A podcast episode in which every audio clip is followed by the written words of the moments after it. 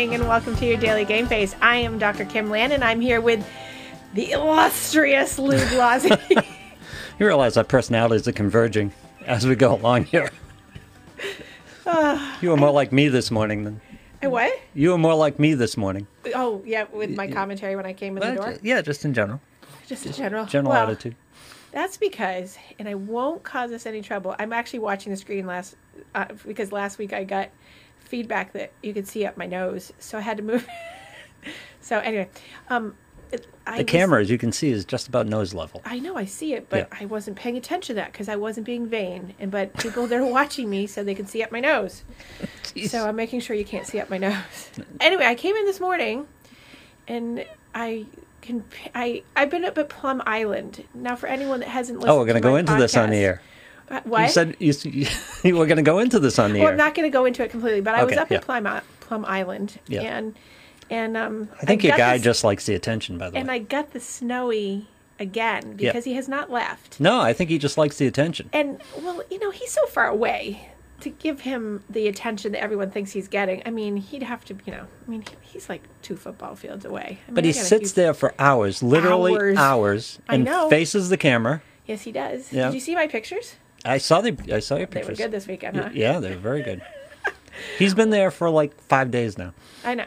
So, and he's enjoying it. Yeah. So, anyway, so off air, I told you that I would tell you some of the stories of the weekend because I won't do it because on air because it will probably get you in trouble and it certainly will cause me something, I'm sure. Yeah. So, but nonetheless, the snowy is there and and there are flocks of people going to Yeah. um, photograph the snowy um, and the snowy owl. He's very pretty, but he's not supposed to be here. And apparently, he is supposed to be here. They do last through to like May, but it is getting warmer. Yeah. So when I was taking pictures of him for the multiple hours I was sitting there on Mother's Day, um, it was hot. It was like seventy degrees out, and he was panting. yeah.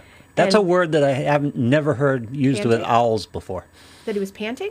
An owl panting. Have you ever heard an owl referred to as panting before? Well- before this incident? No, because I didn't know that they would pant, but they do. See the I new saw it. restaurant that's going up. That should be the name of the restaurant. The Owl the panting Pant? owl. Oh my God! See, Yeah. is that the one on the corner? Yeah. Oh, good. Yeah. Another one, by the way, which is probably a good example of what you're going, going to say probably about the people of Newburyport, because I wasn't. as you can imagine, anything. that's kicked up some dust. I'm sure it Yeah. has. I'm sure. Um, so anyway, so I had a lovely Mother's Day weekend. I um, had the snowy owl, and that was wonderful. Mm-hmm. And then there were a whole bunch of other beautiful birds I got to take pictures of because I have now. You know, seek out all kinds of rare, strange birds to go photograph with. and now I'm obsessed with getting a new lens that has to be bigger and longer and better than the 15 other people that are around me because I'm jealous. So, you know, this is Yeah. my competitive side, as you know, I have, hence being a sport and clinical psychologist. By the way, there were two people yesterday Yes. that were there for as long as the snowy owl was. Like I'm, Oh, sure. I'm leaving the island and they're sitting there with Yes. their cameras pointed. Yes. And I come back and they're sitting there and the owl's still sitting there. and- Yes. yeah. Because you can only take 500,000 pictures, which I actually filled my camera this weekend and had to stop because I ran out of space. I mean, So- it's an owl. It's not like it's doing yoga or anything. Oh, you blasphemy! Blasphemy! It's like you could sit and take. I could take the same picture of the same moose for hours. When you see your moose, you're gonna at be least like. a moose moves. sometimes. I'll just sit there and pants you. Anyway, so Yes. along, oh, moving along, it was a very nice weekend up here in Massachusetts, or at least in our neck of the woods, and relatively speaking. and yes, and um, it was uh, lovely weather, and it was a very nice day, and and then remember how we were talking about hypothyroid and whatever in my Yep. cats? So my cats went in for their hyperthyroid removal with radioactive iodine I one thirty one on Monday. They had their thyroid had them- removed. There is actually a cure for hypothyroid, hyper, not hypo, hyperthyroid in cats and felines. Hmm. These amazing scientists came up with this better part of 20 years ago. And, you know, of course, it's expensive because, you know, I have to own a wing in some hospital somewhere at all times. And so, and they inject it. It's a quick, easy thing, but they have to stay there in the hospital for a couple days. And they're coming home today. Nice, congratulations. And I think that that's because the, the tech who I was just on the phone with inside the car waiting to come in here when I was running late because of that was like, I think that they should go home because they're not eating. Because they're very, you know, yeah, neurotic. Yeah, sure. they're mine. They're just freaked out. Yes. So so they're coming home today, and it's very specific. You can't come at nine. You can't come at twelve. You must come between four thirty and six thirty, and it's only at the specified time because they hand off the radioactive children to you and then say goodbye. Do they have hazmat suits on? Or- Apparently. Yeah. So, it, well, the instructions that come with Radio Cat, that's what it's called, are it's like an indemnity clause of signing your life away because it is radioactive and you have to have special litter and you have to throw it down the toilet. You can't throw it out. You have to make sure that you have septic versus sewer. If you have sewer, you have to make sure the town knows because they have to alert the CDC. Oh, you have no idea. This is always a process. Really? Yes. Doesn't you know, DuPont make a bag that you can put this thing in and toss it with the regular trash? I, I should contact DuPont and say, Yeah. hey, we've got a million bajillion dollar deal here. Anyway. Do you ever wonder about people to the extent that I do? What What was the thought? What do I do for a living? I know. really? You're asking me this question? What do I do for a living? I think about this daily, thousands of times. No, but my first thought when you talked about someone coming up with a cure for cat hyperthyroidism, Mm-hmm. I, I tried to picture the guy or woman, could have been a woman, the guy, the person who decided one day, you know what, I'm going to cure this damn thing, Yes. and then went out and raised some money to cure cat hypothyroidism, and then did all this research and actually came up with something. Yes, isn't it amazing? What was going on in their lives? That I I do know the story and the backstory of it, but of Oh, course? I forgot what it is. But I, it was related somehow to their veterinarians, obviously, and they were very. There was something that was going on. I think in one of the one of them, there were two researchers. One of them had a cat that had and had passed away, and they couldn't do anything about it. You know, kind Probably, of the general, you know, sad story of like you know loss and and then what was the reaction in the room at the point where they decided to go radioactive? Uh, who knows? I don't know. Everyone lit up. Um, that goes my second guy theory. Have I ever told you the second guy theory? no. Uh, do you remember the plane that the landing gear wouldn't come down? Yes. So they drove a pickup truck Yes. under the plane, and the guy stood in the back of the pickup truck and pulled the landing gear Yes, down? Yes, I do remember that. That was the beginning of my second guy theory. Uh-huh. Because there's a guy in the room yes. who came up with this idea, Yes. and God bless him. Yes. He's, he's a great American. I, I love the first guy in the room. But none of this ever happens without the second guy in the room who goes, That's a good idea. So yes, The second guy guy is more crucial than the first guy. That's right, because you have to have validation. Right. Because See? that first guy says, let's stand up in the back of a pickup truck driving underneath a flying plane, and the guy will reach up you. and pull it down. Yeah. and normal people would go, What are you out of your mind? Well, you know, But th- there was that one heroic second guy in the room who said, That's a good idea. that's the whole premise of Mission Impossible and Tom Cruise. So then that guy said, Let's radio- let's use radioactivity on these cats. And there had to be a second guy in the room who said, That's a good idea. Yes. I yeah, and there were two, so Mm-hmm. clearly they agreed with each other. Very good. I like that second guy theory. Yep. We'll have to talk more about that. Nothing happens in America without the second guy. There's so many things I could say. Anyway. Okay, so a little slap happy this morning. I am currently drinking for all that you, Okay, all the people that care. It is a Dunkin' Donuts official, not homegrown Mm-hmm. today. It is Dunkin' Donuts iced coconut. I think iced coconut today Iced coconut coffee. Mm-hmm. That sounds good. because it's a beautiful day. It's still windy. If you're living here in Massachusetts, in the past week, it feels like we are in a constant wind tunnel. Yep. Like, don't you feel like we're just going to blow right into the ocean? I can't tell the difference where I am. It's Oh, always like that. I know it's always Yeah. like that up. You, you, it was really windy up there. Yeah. This weekend. Um, I'm just gonna get a house and move in next to you, Okay. and then right, so it'll be all good. I was gonna come stalk you this weekend. I several around. So, so You can move into my shed. I'm all set. I've heard about your shed. I'm all set. I'm good. I've heard about that shed. Yeah. I'm good. That's So true. anyway, Yeah. so so many things to talk about because there's so much going on in the world and people's lives and changes and fast stuff and and people had lots of feedback from the last couple of shows and so oh, really? so I have great feedback and Yeah. interesting questions and people asking advice afterwards and people calling and asking to do more on some of those things. So instead of doing like one specific topic today, I thought Okay. we would do a little bit of a bounce around some of the questions I got and It's kind of a mailbag. yeah. Kinda. And so Yeah. and so one of the questions I had gotten around anxiety and hyper and hypothyroidism from a show a couple times ago was like what you know people always people always want to know what can you take Yeah. exactly. So bypass all the other advice I've given. Yep. But what can you take to make it feel better? So, in its natural. So one of my go-tos of late is in the past couple of years because it's natural and holistic and whatever is we have. I'm going to give a little science background on this first. We have the what we call the endocannabinoid system, the ECS. Big words, right? Mm-hmm. Yeah. The endocannabinoid system, which is basically we have I think I receptors in took that brain to Sully Square this- last summer.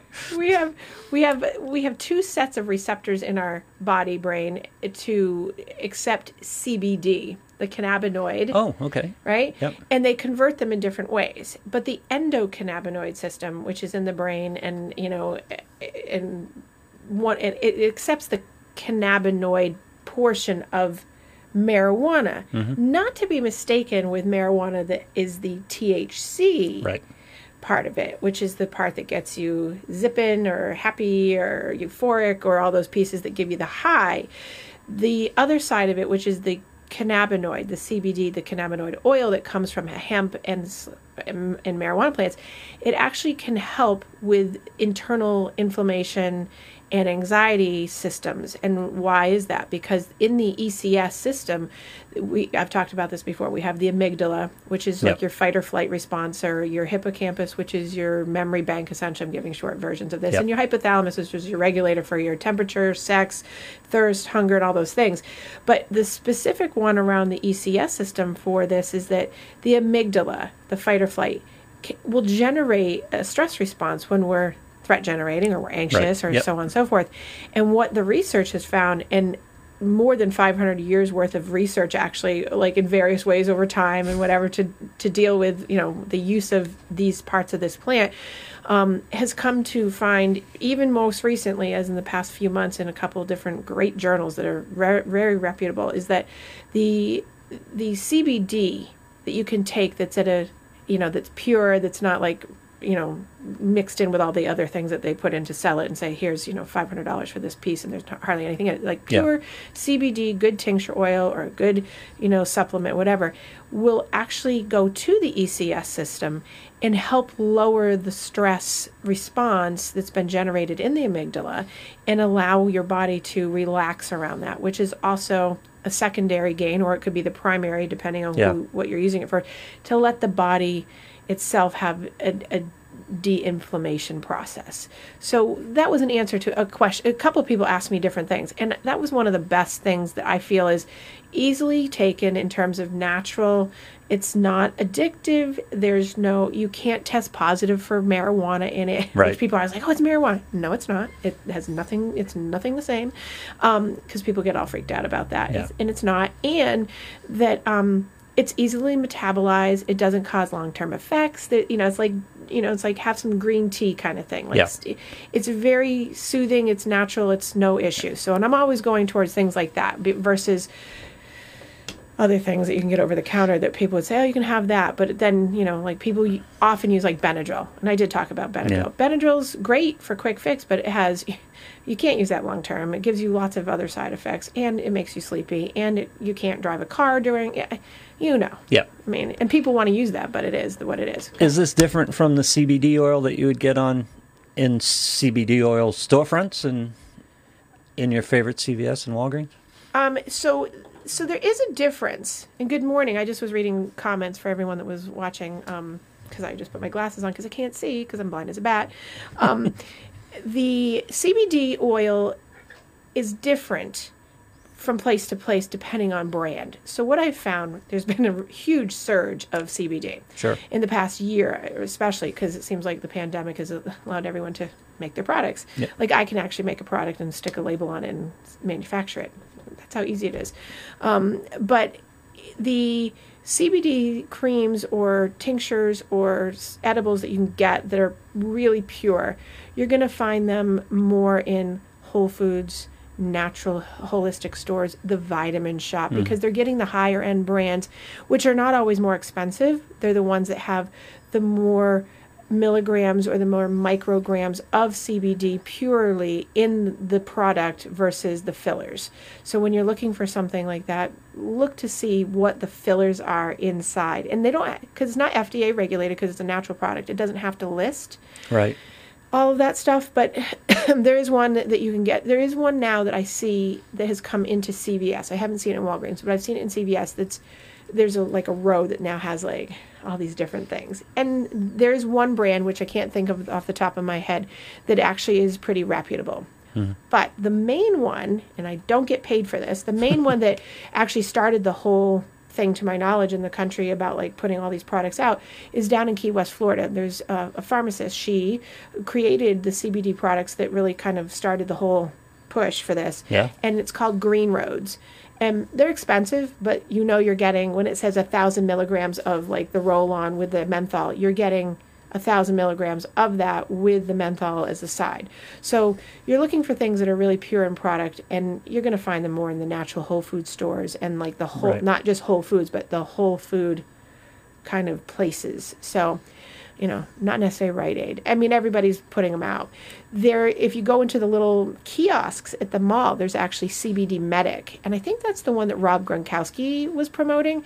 That one actually is really good as well, and it has good high ratings. I have not personally used it, but I have clients that have, and they swear by it. Um, you can also go into in Massachusetts here we have dispensaries because it's legal to have THC. The dispensaries actually sell therapeutic level CBD that you can get straight like that. It's expensive, but it works. But they also have it with like a 0.01% of THC in it. And THC doesn't cross over the skin barrier, so it doesn't go into you, so you would never test positive for Right. marijuana unless you're using a transdermal patch, which they have those as well. So if you're worried about using um, THC, Anything with you're gonna yeah. right. Then don't do transdermal patches, but you can use creams that have it. And the reason why people will go towards the THC portion of it, like the one percent piece of it, is because that adds a little extra boost of of um, um, calming skin Right. or calming down the area because of the natural concept of you know it does inside the body what it would do outside the body when you when you take it orally so um, so there's but you can only get those inside the dispensaries if you go to a dispensary and you don't have an issue going to a dispensary you can just get pure cbd products without any thc and that would probably be your best bet um, if you don't know what you're doing out in the world like at walgreens and cvs Pardon me if this is off topic or too far into the woods, but I Here we own, a, I, own an, I own an Australian Shepherd, and I've had the thought from time and time again a little CBD in the water might calm him down a little bit. So I'm all for it. A lot of veterinarians are for it.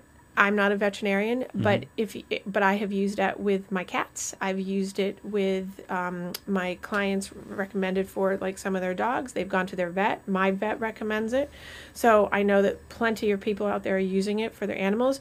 You have to be really careful. Again, the products. There's very specific products that have been made for cats. There's ones that have been made for dogs because of weight. You have to be careful. Like it's dosing because it can Yep. you know, Sure. cha- you know, we can we can take a whole bottle apparently, it'll be fine.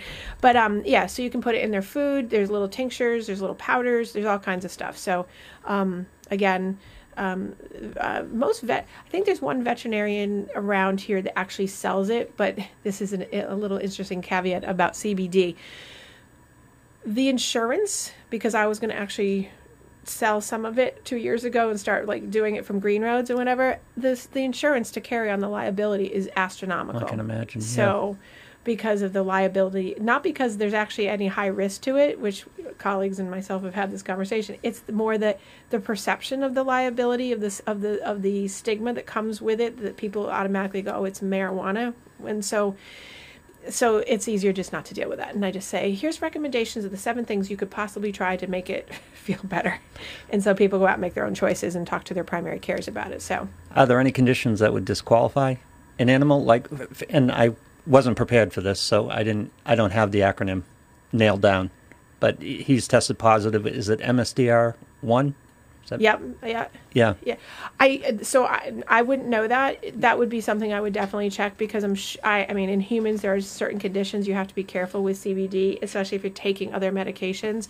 Um, so I would check. I don't know that. Yeah. but you know uh, a good holistic vet would know that for sure i don't know if you're vet a lot of people don't Yeah. know it but you can find someone to reach out and they would certainly tell you and there's so many good resources out there for that so um, But there are certainly pre-existing conditions or existing conditions that would certainly preclude somebody or a dog or a cat from having it. But I- they use it in horses a lot. Yeah, they use a lot of stuff in horses. Yeah. Apparently, Clearly, Yeah. as of the Kentucky Derby, we now know, right? Um, I tried CBD oil for a while, and it was mostly out of a curiosity, you know, with anxiety. Plus, I was going to my chiropractor at that point because I had to have something Right. straightened out. Yeah. And she was she's a kind of holistic too, so she's got a lot of stuff going on. Mm-hmm. And she had it there, so I talked to her about it. She gave me some. I can't say I really saw much of a reaction or much of a difference. So, Hmm. I mean, it could be. It could be. try different products, try different. It could yeah. be a product. I mean, I have a couple that Tell you about off air that are uh, work beautifully because I had when I broke my arm back when I was eight years old. I broke this finger, my pinky finger, at the same time. They didn't know that my arm was a little bit more of a problem because I had a compound fracture. Oh, almost lost it. So you know, yeah. save the finger, save the arm. Um, but my uh, finger now, because I'm older, um, gets a little arthritis in it. Yep. So in the winter, so I just rub this particular brand on, and like in ten minutes, it's fine, and it works beautifully. So. Nice. because it used to get really painful, and ah, so now I don't have that issue because I have that cream. So Yeah. hopefully it will keep working. Um, or I wasn't doing a topical. I was doing an ingesting. oh, you were ingesting, and that's the same thing. Like, because Yeah. there's some products that I I've had clients try, and they're like, ah, that didn't work, and then they'll go, and that's the other thing because it's not regulated. Unless you have a really reputable company that's consistently knowing how to make it, the Yeah. it will say a thousand milligrams, but you could be getting fifty. I mean, so that's why I'm, I'm saying be cautionary when you go to find a product. Make sure you go to a place that has, uh, you know, that they actually are measuring. They're actually doing. They're not just saying hundred percent. Yeah, hundred percent of the one percent that's in Yep. it. And so and be consumer smart about that because there are so many yucky products Mm-hmm. out there. Hey, really quick question. There's someone that asked between the difference between anxiety and anxiousness online today. Um, great question. Yeah. Is there a difference? Well, I mean, certainly um, anxiousness is a state of being in anxiety. So anxiety, could, in, if we look at that question as a general umbrella question, is that anxiety is, you know, it has a couple different answers, but anxiety is the fear of of the unknown. It's a threat generation in our minds of what ifs, should haves, and could haves, and would haves, and maybes, and, and all those things.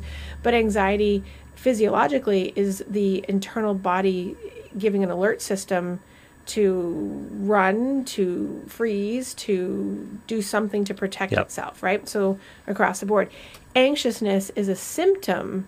So an- anxiousness is jittery, stomach ache, butterflies, sweaty palms. Yep. Um, it could be a headache. It could be dizziness. So anxiousness is like a symptom spectrum of anxiety. That would be Yeah. what I would consider because an- anxiousness is just the state of being in anxiety. And so if someone's having performance anxiety versus you know um, anxiety of an upcoming surgery or Right. um, a test today, so the state of anxiousness is going to be different for different people, but the overall thing would be like if someone was going to describe, they say I'm anxious and I have anxiety. So kind of interchangeable, but Yep. clear delineations. But it's possible to have anxiety without clear physical manifestations, Yes. right? Yes, It can some be a- people do. Yeah, can be a more of a mental state, but Yes. anxiousness is one of the ways that comes out physiologically. Right. So uh, so that's that's you know it's a state of being, and then versus like when people have mental anxiety, it's the worry, it's the meta worry, worry about worry about worry. Yeah. And then the worry, I see this a lot in my practice, is that people will have lots of meta worry and not realize that it's physically impacting them. So Yeah. you know you know we know it creates heart disease, cardiovascular issues. Breathing issues. It can increase diabetes problems. It can increase weight gain. It ca- uh, so like any chronic condition, the uh, damage can be subtle and accumulate over time. right? Yeah. Exactly. So so if a person stays in their outside of their self-observing ego or their self-observing right ability to be self-aware Yeah. and they just keep going through life wondering like well why is this happening or i have these chest pains or but they don't relate them Right. I, I can't tell you how many times over the years of my practice that I've said "Eh, that's related. Like, oh no, yes. And then when I do the whole story out of like how, then it's aha moment of Do you find people aren't aware they're suffering from anxiety? just because it's the water that they swim in. It's the it's Many people, Yeah. right? Many people that I like, especially when no, that's just life. That's someone just sends me Yeah. someone, you know, like a primary care physician will send me someone, um, or like I, I work with a dermatologist. She sends me people all the time that have a medical condition, but she sends them to me, unbeknownst to them. The reason why they're coming, because they'll come in and say, "I don't know why I'm seeing you, but you know, Dr. Jen said Yep. come see you," and um, it's because the condition you know their acne their psoriasis their dermatitis their whatever it is is because there's an underlying anxiety or underlying stress that's creating a histamine in dermatological issues a histamine in the body it's creating the, the problem usually. So being able to explain that and kind of keep working on that and give techniques around how to manage that is usually what happens. But people will come in and say, I have no idea why, th- th- how this is connected. Because as much as we have trended towards being mind, body, spirit connected, um, and everyone talks the buzzwords of meditate and be mindful and all that, Yeah. people talk the talk but don't actually walk the walk. So I when you actually break it down and, and you say, but your brain's talking to your body all the time and your body's talking to your brain and they can't work separately. They work together even if you're not aware of it or conscious of it. Um, and sometimes that aha moment is quite striking for people. I love I love that the whole thing. Now you see these memes put up, all these spiritual memes, and it's like, Yeah. man, do you read what you post? because you don't live what you post. you know, you're not that person. Let's Mm. Yes. let's talk about anxiety um, from the standpoint of our survival, our primitive nature Yes. Has to put us in a state of anxiety. It's Mm-hmm. required. That's what I'm. It's basically our mind's job Right. to keep us anxious. Well, to keep us in to get well, it's to keep us in survival mode to make sure that we stay away from the chasing pterodactyls and the and the lions and the Yeah. saber-toothed tigers. But, but to go back to my favorite, your mind t- is you're you're a survivor. People always thought there was a bear in the back of the cave. Exactly. Always, because those who didn't get killed. got killed exactly because you weren't anticipating Right. and so so that's the amygdala that's the fight or flight part of the system that we're always in the ability to be in the adapting state of anxiety Yeah. to But we're evolutionary descendants of people who are hyper at that. right Right. right That's just our nature. So this is an impossible question to answer, but I'll throw Oh. it anyway. What is the correct level of anxiety that you carry around, and how do you know when anxiety is a answer. problem? You have the answer. I do have the answer. So, the benefit of being a sports psychology person Mm-hmm. is that so we've done great research around that question. Yeah. And so it's called the inverted U theory. Ooh, interesting. Inverted U. See, you thought you were going to stump me on this. So, No, I thought I was putting you in a bad position. oh actually. no. Yeah. Oh no, I love good questions like this. So, the inverted U is basically that, you know, imagine if you have the, you know, your x and y axis and Yep. you have the u upside down right A bell so- curve, sort of. what A bell curve. yeah, a bell curve, right? So inverted U for the the benefit of the sports people. Yeah. Um, but w- what we look at is we look at perform, you know, s- performance level, either good, mediocre, or bad, poor, and level of anxiety. Right. So we know. So what we've seen, and it comes out every single time, is that, and it's going to be obvious when I say this, is that the inverted U part, right in the center, mm-hmm. is the anxiety where the anxiety needs to be to be at your optimal level for best performance of whatever, whether it's athleticism, business, being Life. life, Yeah.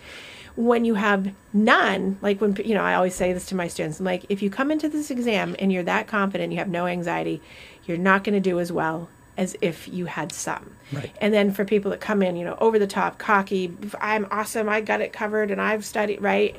They too will fall. So they'll be the outliers. They'll be at the bottoms of the Right. U that are sitting on that plane, whereas the people that are fluctuating right in that bell curve middle are the ones that have the appropriate level. Now, ask me to tell you what that level Right. looks like. Well, that's different for each person. So some people are very calm, cool, and collected with a little bit of anxiety, and another person can be like off the wall and then on the day up can be falling right in that middle because they know how to modulate it. Right. So it's very so I can't So answer the that. it's the point of diminished returns. Right. Finding the point of diminished returns, and athletes are tuned up before a contest to create a certain level of anxiety. They're, they're aimed at that. So when you have so so it's interesting because I I have the benefit of having you know working with like recreational little kids all the way up through to elite level and pro athletes, and you see a difference and you see the the gradation go up of like you know when people Yeah. are really starting out new and they're super anxious and and you can see as they get better skills and they get better along the way and they're more resilient because there is a resiliency factor to building this inverted Sure. U Yep. space that by the time that they are elite level or pro level or top ranking high school or you know division one two or three like top athletes there's usually a commonality of that piece of their that they sit in the inverted u here it's very rare that the outliers make it into those Right. states because the character, the internal state of anxiety, the management, the resiliency, the strength, the confidence, all those pieces have grown to the place where they can come into that. And you know, many many people say, "Oh, it's been it's natural in them." Most athletes that I've talked to will say that they've had to work at that. That that's it's natural on some level, but there's a lot of No, work you, to go into you put that. it the right way. Yeah. Good athletes, and this is why I always used to laugh when I started getting into this in my personal life. It's like I had all these things as an athlete. I had all these principles as an athlete, could never apply them in personal life. But an athlete um, learns to modulate.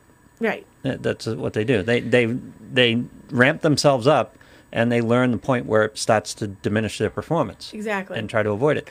This is why I bill all the time. Everything in camp is a competition. Right. It's it's the very thing of keeping anxiety going. Right. Well, Yeah. because you're always practicing it. You're always getting. You're always honing the skill of being able to be anxious but still perform with your best inverted U performance. Right. And that's you. You see when people come in off their game, or you see you know using the Patriots or. I call them the Tampa Bay Patriots. Hey. So wherever wherever our team players are, We're done with that. We've moved on. The Tampa Bay Patriots Yeah. Um, you can see that when someone's off, then the team will suffer if they're like the ones that carry that resiliency. Yep. Or if you you can see when they're on their game, the whole team comes with them, and it's it's a very fascinating study around like football and NFL teams. Tom. Yeah, Tom and and Rob because there's a belief well, system. well, that's- Tom's Tom's um, attitude, Tom's attitude, you could see the whole franchise Yeah. shift. You know, the effect that he had on the franchise in general. Yeah, Yeah. exactly. And and so that that's such an interesting. I hope that people are doing research out there because I we definitely all talk about it. I'm sure that someone's doing some kind of study on the the the transferability from the Patriots over to the Buccaneers and how you know. Is it is it the common denominator of Tom? Is it the common denominator of Tom, Robert Kraft, and Bill Belichick? Is it which I don't think it is. I think you know, just looking and anecdotally watching that that was a great set of people together, but Tom's over here creating it again, and, Yeah. and here's and he, and Bill Belichick's going to do it over here. He just picked a whole new Well, Tom took the lessons and right ported them. Right. Yeah. So you've got this place with all the people at the Patriots doing that mindset of the inverted U, and now you're going to have it over here likely.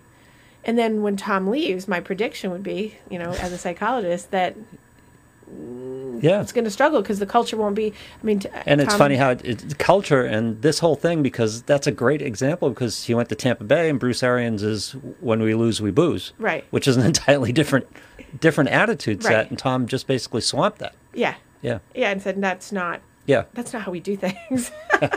we don't do that. All right. So in everyday life, Yes. what what are the signs of the point of diminished returns?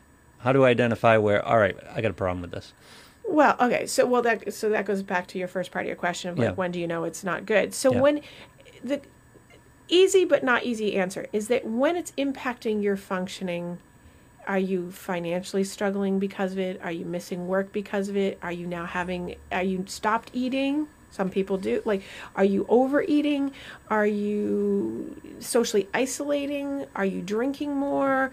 Are, so it's going to be individual, but those are the time when you're going to see that there's when it, functioning starts to change. It's kind of like when you hit addiction issues. Yeah, I was going to bring up addiction because it's kind of the same thing. So, yeah. so they, you know, and, and people always say this is all separate, but it's not. Everything kind of goes together because they're all related. It's just a Yeah. matter of degree of like what what the problem is or the pathology of it is. If well, addiction is a level. Dual diagnosis. Is always Right. a dual diagnosis, right, right? And, and so when you have that, oh, speaking of that, uh, we'll talk about that a little bit. But the, um, it's you know, does the does the anxiety hold you hostage? Yeah. So like addiction, addiction holds people emotionally hostage.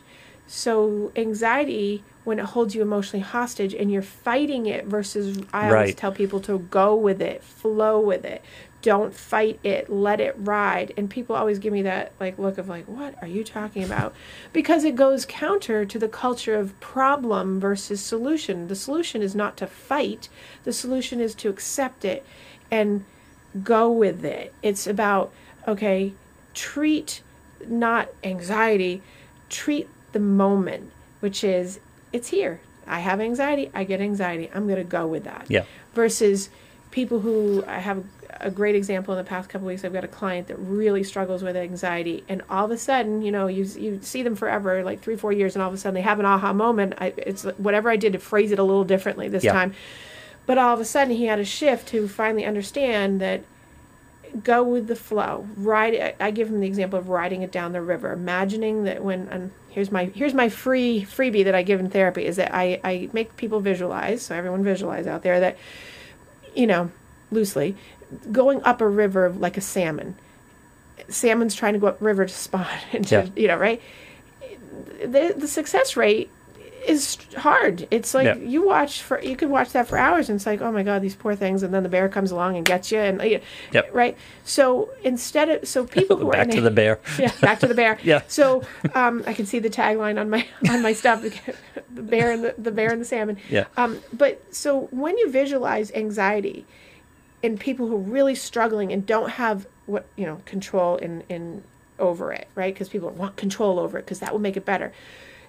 They're on the edge of like they're trying to swim upstream and they're fighting that current and they're dying on the bridge essentially. They're dying Right. on the waterfall because they can't get over it which is what happens to the salmon. They don't get to spawn, they die Yep. off, right? Instead, I tell people anxiety control, if that's the word, I hate that word, but anxiety management is not managing it, is giving into it in that moment and imagining yourself riding down the river and, and landing in a shallow pool that's safe and that's there's no threat there because you Yep. can visualize that you're just there.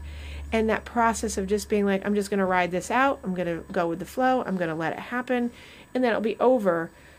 What happens is in this guy that i've been seeing for a long time about this he's like panic mode he's not having panic attacks anymore because he's not at that end of the stream trying to jump over to get up to spawn right, Right. he's he's down in the bottom. So when he can visualize going down to the bottom he's like oh my god this is so much better. And that was the aha moment that he was um, threat generating. He wasn't being rational realistic and reasonable. He Right. was trying to be i can control this. And i'm like how can you control it? Every time you think about it more and you start planning out for all the possibilities of the what ifs that are coming that never happen you've just wasted two and a half hours and your heart's out of your chest. Right.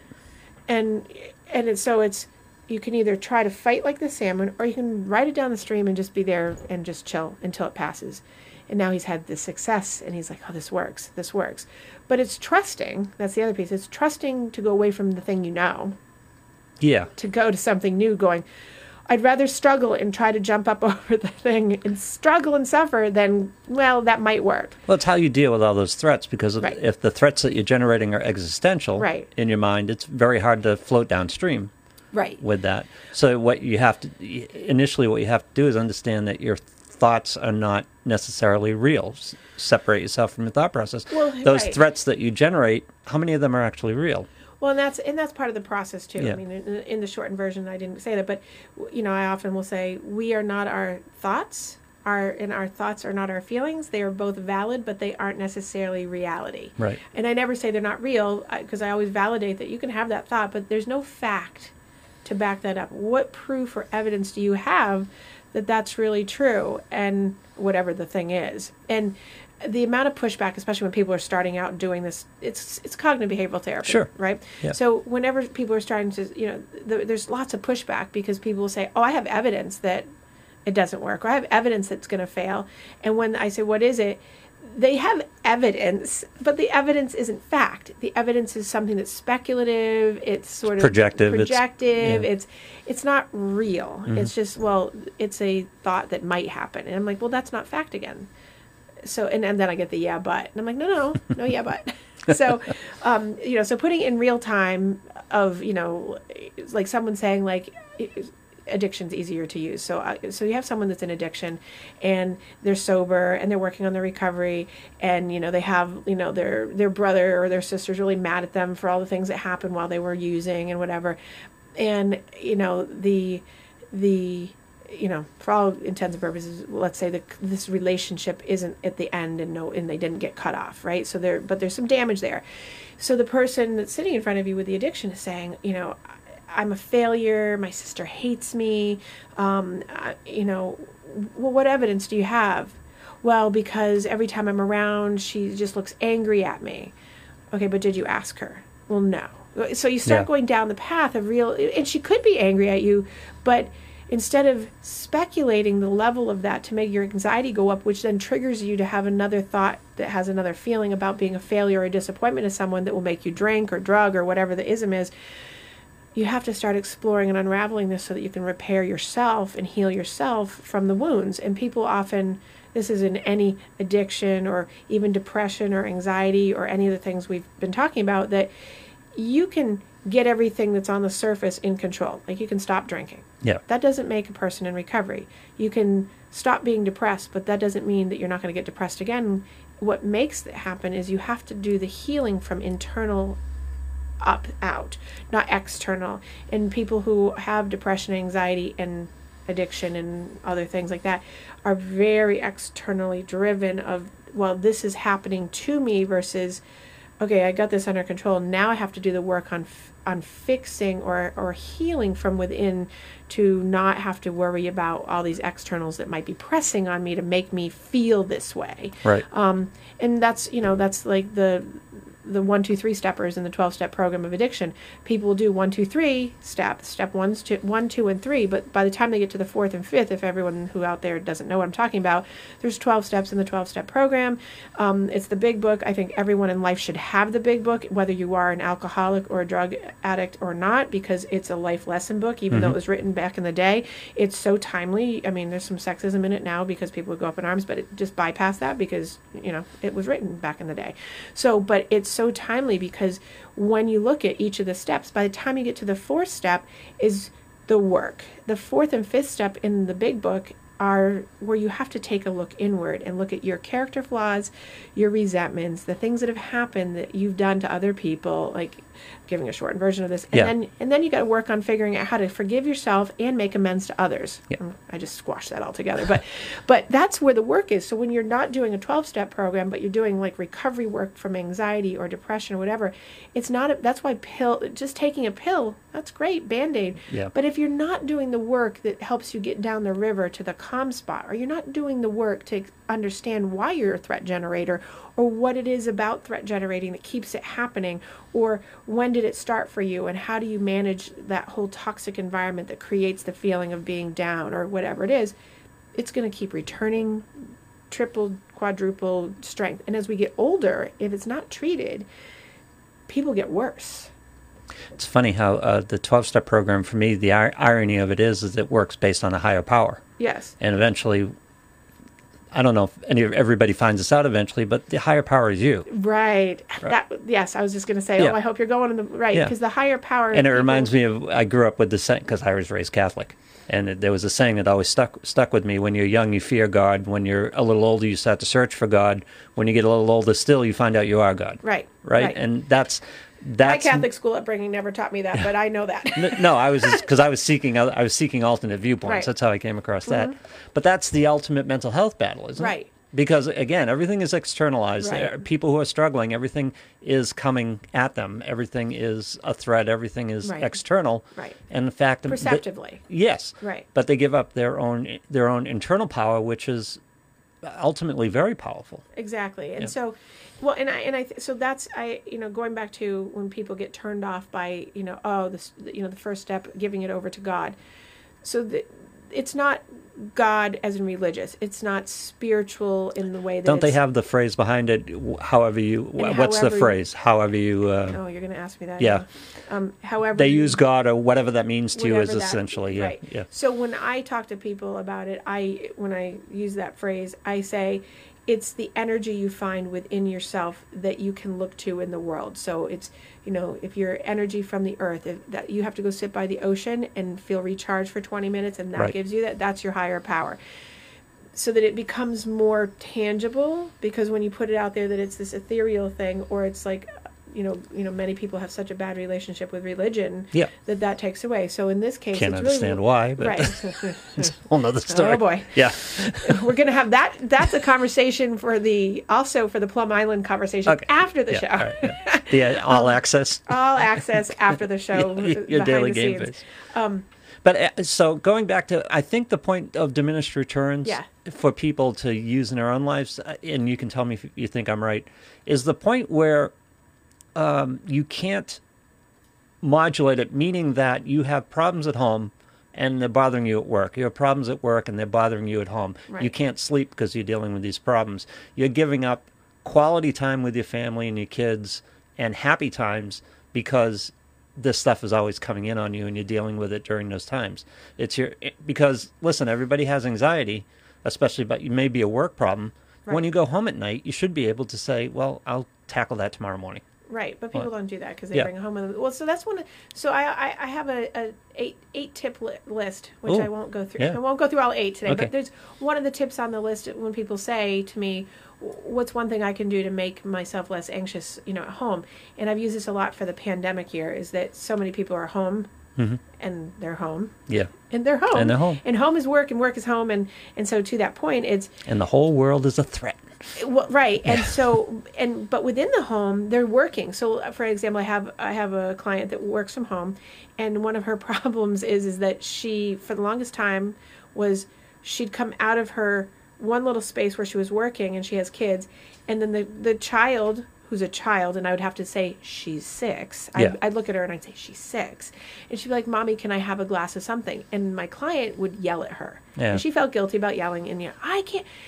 And I said to her, I said, you're threat generating because you're taking your stress from the job that's in your house and you're not Yeah. separating it out that when you walk outside of the door of the little space you're using as your office, that your family, your home is there too. So you have to shift Right. so that so we had to practice this technique back and forth of we had to redesignate a work area so that and we put a line a, piece of tape on the ground Yep. that was like office Love it. and then i had her put Yeah. a, a piece of tape on the other side of that so that when she crossed over it said home so that she knew visually that it wasn't she, her daughter was allowed to ask her for something if she stepped out into the world of home she had to bring her anxiety down no matter how hard it was she had to convert that this is home Right. so if she had to go and leave the home to go to the bathroom, or she, or she had to go to leave the office to go to the bathroom, she was in the home area. So she had to dedicate that she would not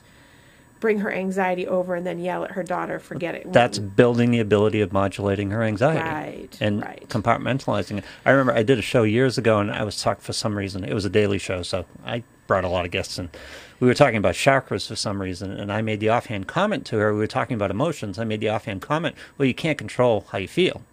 And she said, oh, wait a second. That's yeah. And, and you said, look, you and your wife are walking along the road with your young child and you're fighting and you're really into it and you're going at each other really hard, right? And you're angry and everything's going on. And then all of a sudden you hear tires screech. What happens? Was, I'm checking to see where the kid is, yeah. right? And she goes, yeah, your emotions shift instantly. You have every power to shift your emotions. Exactly. It's all within you. It's not external. No. And this is, you know, that point of crossing that line in between her quote unquote office and being a mother Yes.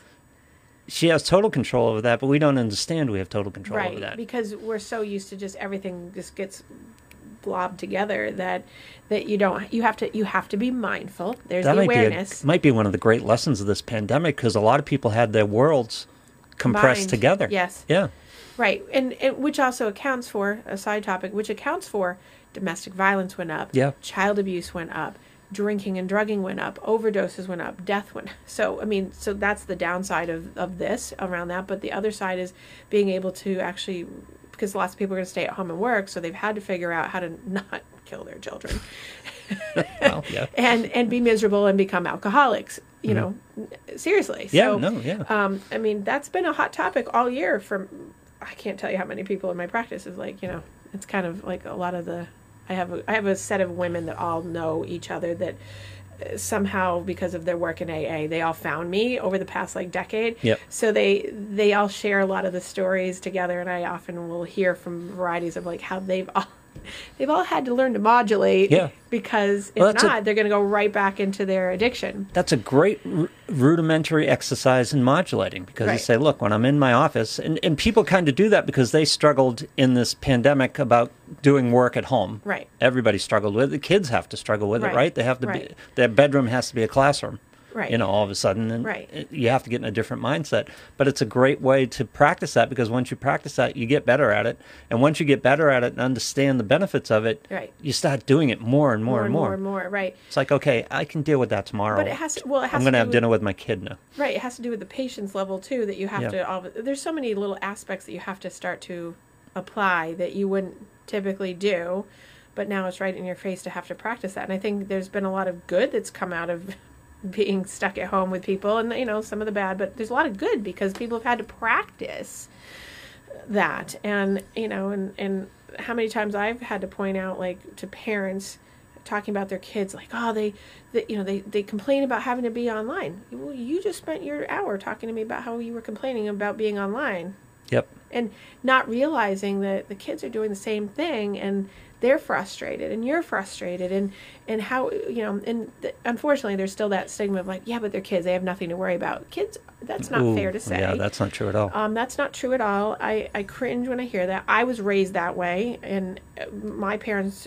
I can't, I lost track. If I had a dollar for every time my mother and father would say, You're seven, what do you have to be stressed about? And I will never forget that because thinking, well, I had a lot to be stressed about, Yeah. which is a whole nother story, right? But, but kids do. And when parents say, You have nothing to be stressed about, you're a kid, you have, it's no, th- there's, and it doesn't matter about whether it was 30 years ago or today it's still the same there's stress and it's just different stressors and in different shapes and sizes but they're still there it's so valid so if you're feeling stress as an adult your kid is certainly going to be feeling stress during this time and anxiety and anxiousness and all those pieces um, and being able to really manage that and going back to that division of m- the tip is you know shutting off the switch of I'm not at work, therefore the work stuff can't transfer over, so you're not bringing. And I think you said like work home and home work, you Yeah. know. So you're you're actually dividing it out, so you're not threat generating that my child asking me for water or lunch is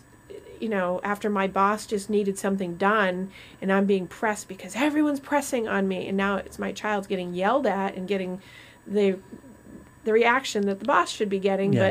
but the child's getting it so it's taking the brunt and how the impact of that has on kids down the line because that creates anxiety so you know And the problem with deciphering this is that sometimes those things are real. In other words, Sure. sometimes you're being pressed at work Right. and you're being pressed at home. You, you know, your daughter wants a sandwich and you get a report that's got to be done by two o'clock.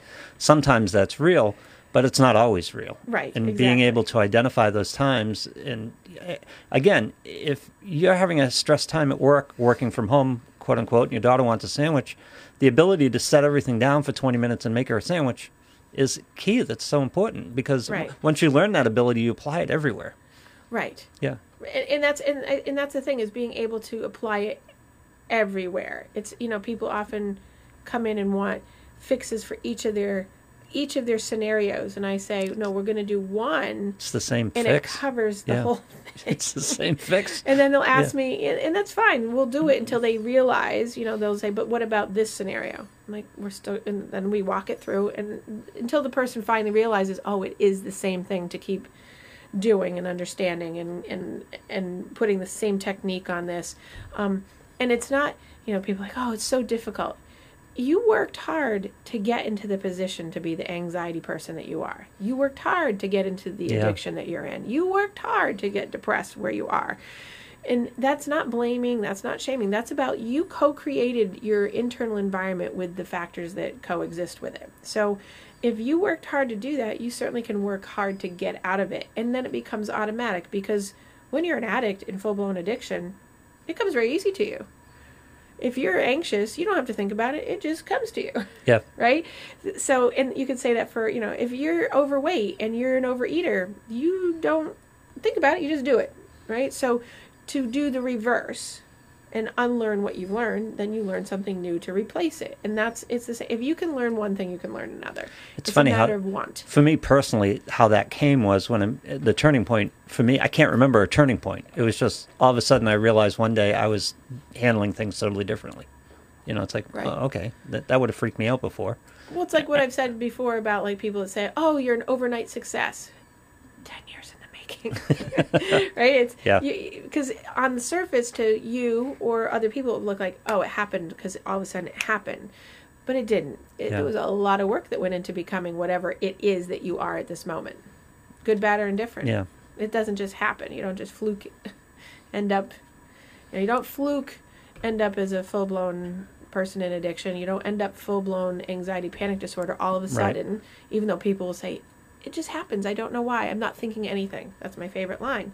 I'm not thinking anything. I'm like, Oh, actually, you're thinking a lot. Yep. You just are totally unaware of what you're thinking.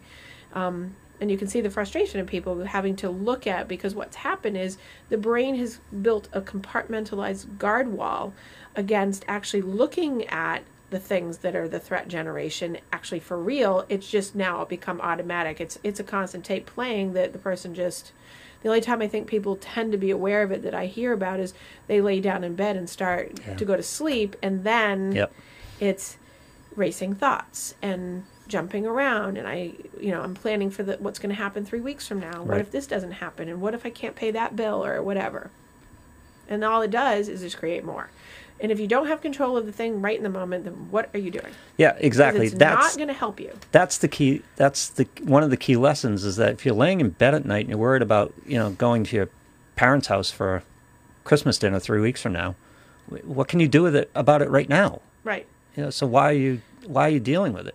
Like that anxiety will be there tomorrow, yeah and it'll be there you know Right. the next day. For now, let's set it down and go to sleep. well and oftentimes people will say well i'm planning i'm planning. I'm like well what are you Really? planning for? Yeah. you're planning for doomsday. You're planning for the, for Yeah. like what's the worst case scenario? What's going to happen?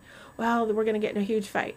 Well you getting in a huge fight three weeks from now isn't going to be today. So you anticipating it and putting yourself on the inverted u over on the over over anxiety side is going to make your outcome of the day really poor because you're anticipating you're bringing in a self fulfilling prophecy and it's more likely going to Mm-hmm. push it that direction because you're ready On top of that, you turn that one bad afternoon into a month's worth of worry. right You, exactly know, it just, you tortured yourself for a month with it. Right. Yes. And I have many clients. The holidays are, you know, holidays are Yeah. always a. Where I have clients that are already planning for Christmas right now, because for those for the stress reasons of I have to see this person or I have to do this, and I'm like, we're seven months away, and I'm like, seven. You're gonna miss the whole summer. You're gonna miss all the great things that are happening because you're worried about like sitting at the table with Aunt Sally, or From- mother. For me now, it's fighting interactions and my triggers because mm-hmm. I, I have triggers, and then what you have to discern is how much of this is really an offense, and how, you know I'm using the word loosely, offense, Right. and how much of it is you just being triggered by something. Right. In other words, can you? Because when you're interacting with other people, what they think they're saying and doing is totally different from what it is that's triggering you. Yes. Right? It doesn't mean the same thing to them, Right. but Or it's innocuous to them. it's innocuous. to them. Right. Yeah. Right. And so, wow, I just had that this morning. It's here. like you get insulted by somebody or you take something really personally. It's like they weren't talking about you at all. They weren't thinking about you at all. Right, exactly. But, but it touched your stuff. It, it, it just triggered you. Right. Yeah. Exactly. Oh, I know. I mean, and there's so many different ways to get triggered, and and that's the thing is what happens in anxiety, and we'll do well. We're talking about anxiety today, but in anxiety, it's it's it's trigger first, that leads to the thought, that leads to the feeling, Mm-hmm. that leads to the action and reaction, that leads to the cycle back to the trigger, to the thought, right? And it becomes a vicious cycle because you ruminate on the trigger and if the trigger doesn't go away or you don't know how to modulate the trigger to change the thought, which will immediately change the feeling. You don't have to change your feeling. The thought is the what you have to change. Right. So you have to generate a perspective that's rational, realistic, and reasonable, and that the rest of the cycle will stop. But it's people try to control for the trigger, control for the thought, not change it, and then the feeling just gets increasingly more intense, which makes the outcome behavior, whatever it is, more. But you can be on Plum Island and get a comment, for example. Ah, we're right. going there. And it's like, ah. well, not specifically, but it's a good example of it. Oh, you're so going there. You can, you can be on Plum Island and get a comment, and it can trigger you, and you can take it very personally, and you can just grind on it for several to tell you days. this story. Yeah. Yes. You can grind on it for several days, but isn't that giving way more energy to this than it deserves? Yes. Because even if I didn't say I was perfect. I know, I know, I understand. because even if the person meant it, it's like, what does it mean to you, though? I mean, it's, it's like, why, why are we giving? See, I've become as I've gotten older, I've got very protective of my mental energy. Yes. It's like I'm just not going to give this to that. Well, so in the case that I'm not going to discuss on here, in the case I have gotten very good at protecting the mental energy around it, but because Yeah. you live on Plum Island, I know it's going to be a very entertaining story because you're Yeah. going to totally understand. I can anticipate it and, totally. Yeah. And it's you're going to be like, of course this is how you know. Yeah. But and and you'll know it because you know me. You'll know why it triggered me. Yeah. Because you know, but it also the whole thing is from for mine, and, and everyone doesn't have to know the backstory on this, but I get triggered in a generated way to be competitive. Therefore, mine doesn't go down a diminished returns thing. It Uh. goes into yeah, it goes in the hyperdrive. it, it goes into how can I get better, bigger, faster, stronger, and make it even more. It's almost like you're So- Sicilian. So and it's and it's so much fun. And then you know on the backside I've got John being like, "You're out of control," and I'm like, "I can't help it." Yeah. Hence, I have to get a bigger lens. I have to spend two thousand dollars more on a bigger lens. At which point, Bill, who's listening to me today, says, "You don't need a new lens." Well, he didn't say that. I think he said, "Yes, you can get a new lens," but he said you need a new body of the camera because my I don't want to Oh, give I up see. my. I have a Canon that's old and I love it, and I just don't want to give it up. But anyway. Don't give it up. Just buy another one, and use both of them, and I then think eventually, you should give that to me as a Christmas present now. body of a Christmas camera. in July. Yeah. So oh, like anybody it. that wants to fund my very nice 500 millimeter f-stop PF Nikon that I would really like, that would be fantastic. it's only like eight thousand dollars. So I guess we were talking about the first step of awareness of dealing with anxiety, which is is it ca- is it is it a problem? It's kind of like the first step of addiction. Do I have a problem? Um, Do I have a problem with anxiety? So the answer to that would be it's whether to the degree of how it impacts your functioning. Yeah. Is it is it functionally impairing you?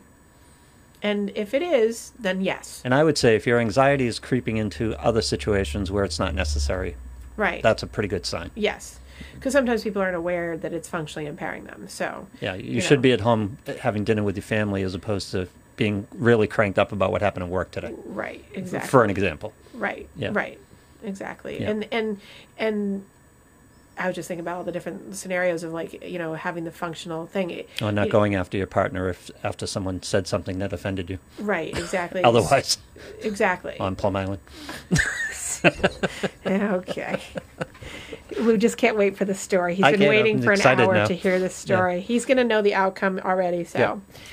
And then he can reference it next week. but anyway, I have no idea what I was going to say because you keep going to Plum Island and it makes me cuckoo. Yeah. So, um, I was gonna. Oh, That's the why func- it's fun. The functional, the functional. you're so awful. Stop it! Stop it! Stop it! Stop it! The functional impairment piece is oftentimes things that are at, like you wouldn't necessarily know. Functional impairment is insomnia, Yeah. Um, waking up multiple times at night for whatever reason. You know, you get sleep anxiety disorder. Sure. That's actually a thing. Um, uh, mindlessly eating, just stay, you know, going into the kitchen and opening the fridge just because you're there and keep going, like that kind of thing. Those, Lethargy. Those are things that Yeah. are signs that you're functionally being impaired by anxiety. Um, and there's many of them. I mean, I could generate a list. Heightened anger, eh, um, Agitation, transferring anger, leth- lethargy. road rage. Yeah. really? it's just, I was born and raised in Massachusetts. Just the way it is. Oh God, yes. So anyway, well, I hope that That's something I passed on to my daughter, by the way. Which, Uh, road rage. yeah, well, not road rage, but I'm just educating other drivers on what they should be doing. Oh, how While I'm how driving. kind of you. exactly. how kind of you. Not externally, just in, Mm. just sitting there in the driver's seat. Okay. We all do it. You do it too. Don't tell me what I do. I do not. Anyway, so um, hopefully this was helpful for people. Yeah. I had a couple other things I was going to talk about, but we didn't get to that today. But that's all right because this was a big question last week.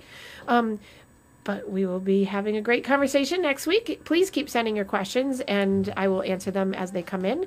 And thank you so much, and have a fantastic week, you guys. And uh, please go back and listen to all my other podcasts on Your Daily Game Face on all your favorite podcast channels.